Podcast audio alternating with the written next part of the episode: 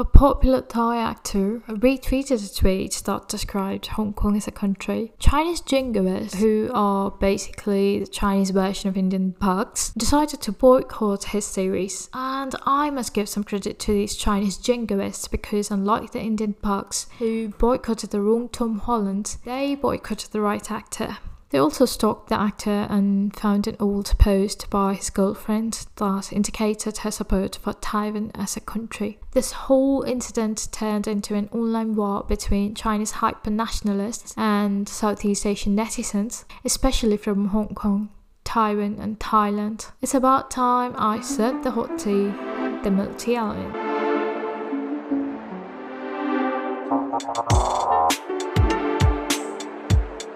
Greetings, ladies and gentlemen, lasses and lads. Welcome to Puns, Politics, and Other Things. After having been on a long hiatus, I've decided to make a third episode because I couldn't keep all the puns to myself. I'm going to revive the podcast with a hot tea, starting with the milk tea Alliance, and then I'm going to talk about China's path to becoming a global power and how it employs both hard and soft power to achieve it. Milk tea Alliance. It is an online democratic movement against China by the netizens of Southeast Asian nations. Here we are in 2021 seeing it mobilize masses in organized protests against China on ground. The Telegraph called it a rare moment of regional solidarity. Tea being an important beverage in the whole of Asia, mainland China drinks tea without milk, whereas Hong Kong adds milk to their tea. Taiwan's specialty is bubble tea, and Thailand has its iced milk tea. Soon after India-China border skirmishes, the Chai Fellows also joined the alliance to protest against China. Interestingly, Myanmar netizens also joined them after the coup, as Beijing supports the military dictatorship. This movement is purely anti-China and against its undemocratic actions after having grown tired of its bullying. So basically all the countries that add milk to their tea joined hands against China. Not just with India, China has territorial disputes with 17 countries and it has become more aggressive ever since Xi Jinping became the president. Political analysts call the style of diplomacy under Xi's administration as wolf warrior diplomacy, which is basically China being assertive, proactive, and high profile in defending its national interests and actions. One may be left wondering what the reason is behind an increasingly aggressive and assertive China. The answer is very simple global domination. In Xi Jinping's words, China has entered a new era and must take a center stage in the world. It has pulled out all the stops from hard power to soft power. Let's first talk about its military power. To project power globally, China needs a secure regional base, but with USA being an influential ally and security partner to China's neighbors and it constantly patrolling the Chinese shores, China cannot dominate its neighbors. Thus, China built artificial islands to gain control of the disputed South China Sea, which is also claimed by six other countries. Ports, runways, barracks, and buildings have been built to accommodate military ships, planes, and personnel. And radar systems have been installed in the Spratly Island to keenly monitor the region, which would give People's Liberation Army an information edge over the USA. To worsen things further, in April 2020, China formalized its territorial claims by establishing two administrative districts in the island to govern them. The increasing military presence in the South China Sea has made it easier for China to bully the other claimants. There were also instances of Chinese vessels sinking Vietnamese and Philippines fishing boats. As per the report on PLA's Science of Military Strategy, which was released by Chinese Aerospace Studies Institute, China concluded that its strategy of entering into conflicts around its periphery deferred its enemies from attacking the mainland. This also explains its increasing physical sphere of influence. USA's Department of Defense released a report titled Military and Security Developments Involving the People's Republic of China 2020. The report mentions that the PRC's strategy includes advancing a comprehensive military modernization program that aims to complete military modernization by 2035 and transform the PLA into a world class military by the end of 2049. China has already achieved parity or even exceeded the US in several military modernizations, including shipbuilding, land based conventional ballistic and cruise missiles, and integrated air defense system. China is the top shipbuilding producing nation in the world by tonnage and is increasing its shipbuilding capacity and capability for all naval classes. But it's not the kind of naval development South Indians would like to watch. Its naval shipbuilding program put more vessels into the sea than the total number of ships in the German, Indian, Spanish, and British navies combined. It has a great shipbuilding capacity, even more than the Gen Z fan clubs on the internet and it has the largest navy in the world. Moreover, PLA is the largest standing ground force in the world that it put the mill in the military. China is the second largest economy in the world and it directs its revenues towards modernizing the military and weapons. It is systematically converting its economic influence into economic coercion in the region. If you think about it, it's the same road once USA took. Professor Hal Brands from Johns Hopkins University wrote for Foreign Policy that, quote, from the early days of the Republic, US officials understood that Washington could hardly conceive of playing a major role in global affairs until it had developed a degree of strategic vulnerability within North America and the larger Western Hemisphere. This was the strategic logic that connected the many components of a decades long campaign to evict European rivals from the hemisphere. From the Monroe Doctrine in the 1820s through the breaking of Spanish power in the Caribbean during the War of 1898. The same idea underpinned a century's worth of efforts, some of them morally ambiguous and even deeply problematic, to keep Europeans from re establishing a foothold in the region, from the Roosevelt corollary in 1904 to the Reagan administration's semi covert war against Sandinista Nicaragua, which was aligned with Cuba and the Soviet Union in the 1980s. End quote. A bipartisan commission during the Cold War said that um, the ability of the United States to sustain a tolerable balance of power on the global scene at a manageable cost depends on the inherent security of its land borders. If America had to defend against security threats near its borders, it would have to assume a permanently increased defense burden and, as a result, have to reduce important commitments elsewhere in the world. Boy, has the USA come a long way. It constantly manages to ward off aliens on one hand and Thanos on the other hand and still remain to be a superpower. I seriously cannot comprehend how they do it. Only if they had thought about sending King Kong to Hong Kong. Anyway, global power cannot be established merely with military might. Economic influence is required, and that's where China's Belt and Road Initiative comes into play. It is not to be mistaken for the Belt Initiative of Indian parents, by the way. The BRI Initiative, a two pronged plan consisting of both overland economic routes and maritime routes, was launched by Xi Jinping in 2013. It is an elaborate plan to build infrastructures which includes mine industries, fiber optic network, oil refineries, and power plants along the once mighty Silk Road that paved the way for Central Asian economy to thrive during the ancient and medieval times. The route stretches all the way from East Asia to Europe.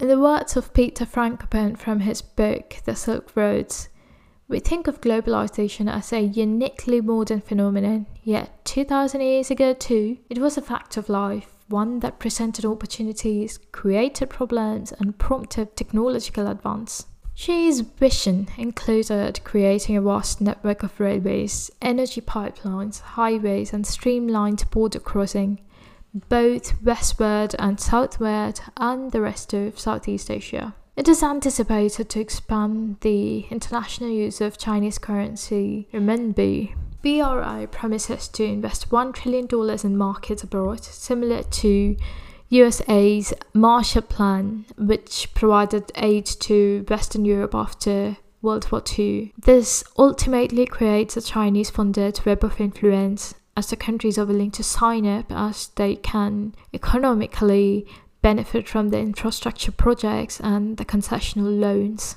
An Indian think tank in 2017 warned about debt trap policy by China.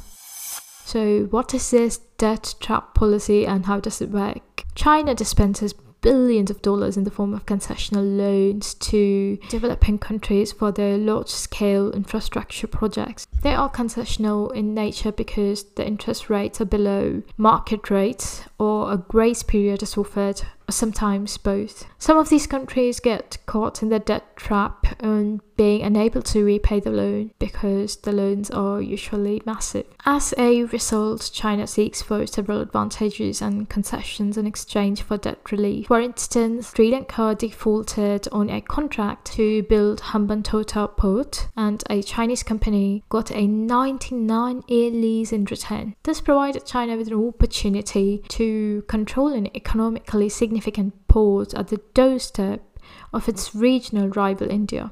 China also constructed its first military base in Djibouti in a similar manner, and Angola is repaying its debt to China with crude oil, which in turn is creating a major problem for its economy. A Washington think tank, Center for Global Development, has warned that 23 of 68 countries benefiting from Belt and Road initiatives were significantly or highly vulnerable to debt distress, particularly Djibouti, Kyrgyzstan, Laos, Mongolia, Montenegro, the Maldives, Pakistan, and Tajikistan are at risk. The authors of the report are concerned that debt problems will create an unfavorable degree of dependency on China as creditor. Increasing debt and China's role in managing bilateral debt problems has already exacerbated internal and bilateral tensions in some BRI countries. A few more analysts accuse China of what they call a string of pearls geo-economic strategy. Similar to how China controls the Sri Lankan port, it also controls the Pakistan port on which it has a 40-year lease and it also has signed an agreement with Myanmar to build a port, thus allowing China to create a string of naval bases in the Indian Ocean, allowing it to guard these routes, which are economically and strategically beneficial to southern and southeastern Asian nations. This shows why BRI has more to it than economic reasons. China not only bullies its neighbors, but also other democracies all over the world. China follows an economic system called state capitalism, which Xi calls it socialism with Chinese characteristics. It appears to be a dynamic capitalistic market with totalitarian top-down structure which has rigid rules and social restrictions. This makes it easier for China to control the corporate. There have been instances of China punishing corporates and even to some diplomatic strain with the corporation's country of origin. For instance, Mercedes-Benz was made to issue an apology after quoting Dalai Lama in an advert which said, quote, Look at situations from all angles and you will become more open, end quote. When an apology was issued, People's daily official newspaper dismissed it, saying the apology lacked sincerity and reflects the German carmaker's lack of understanding of Chinese culture and values. In the same way, China shut down the website of Marriott International for a week after the firm listed Tibet and Taiwan as separate countries.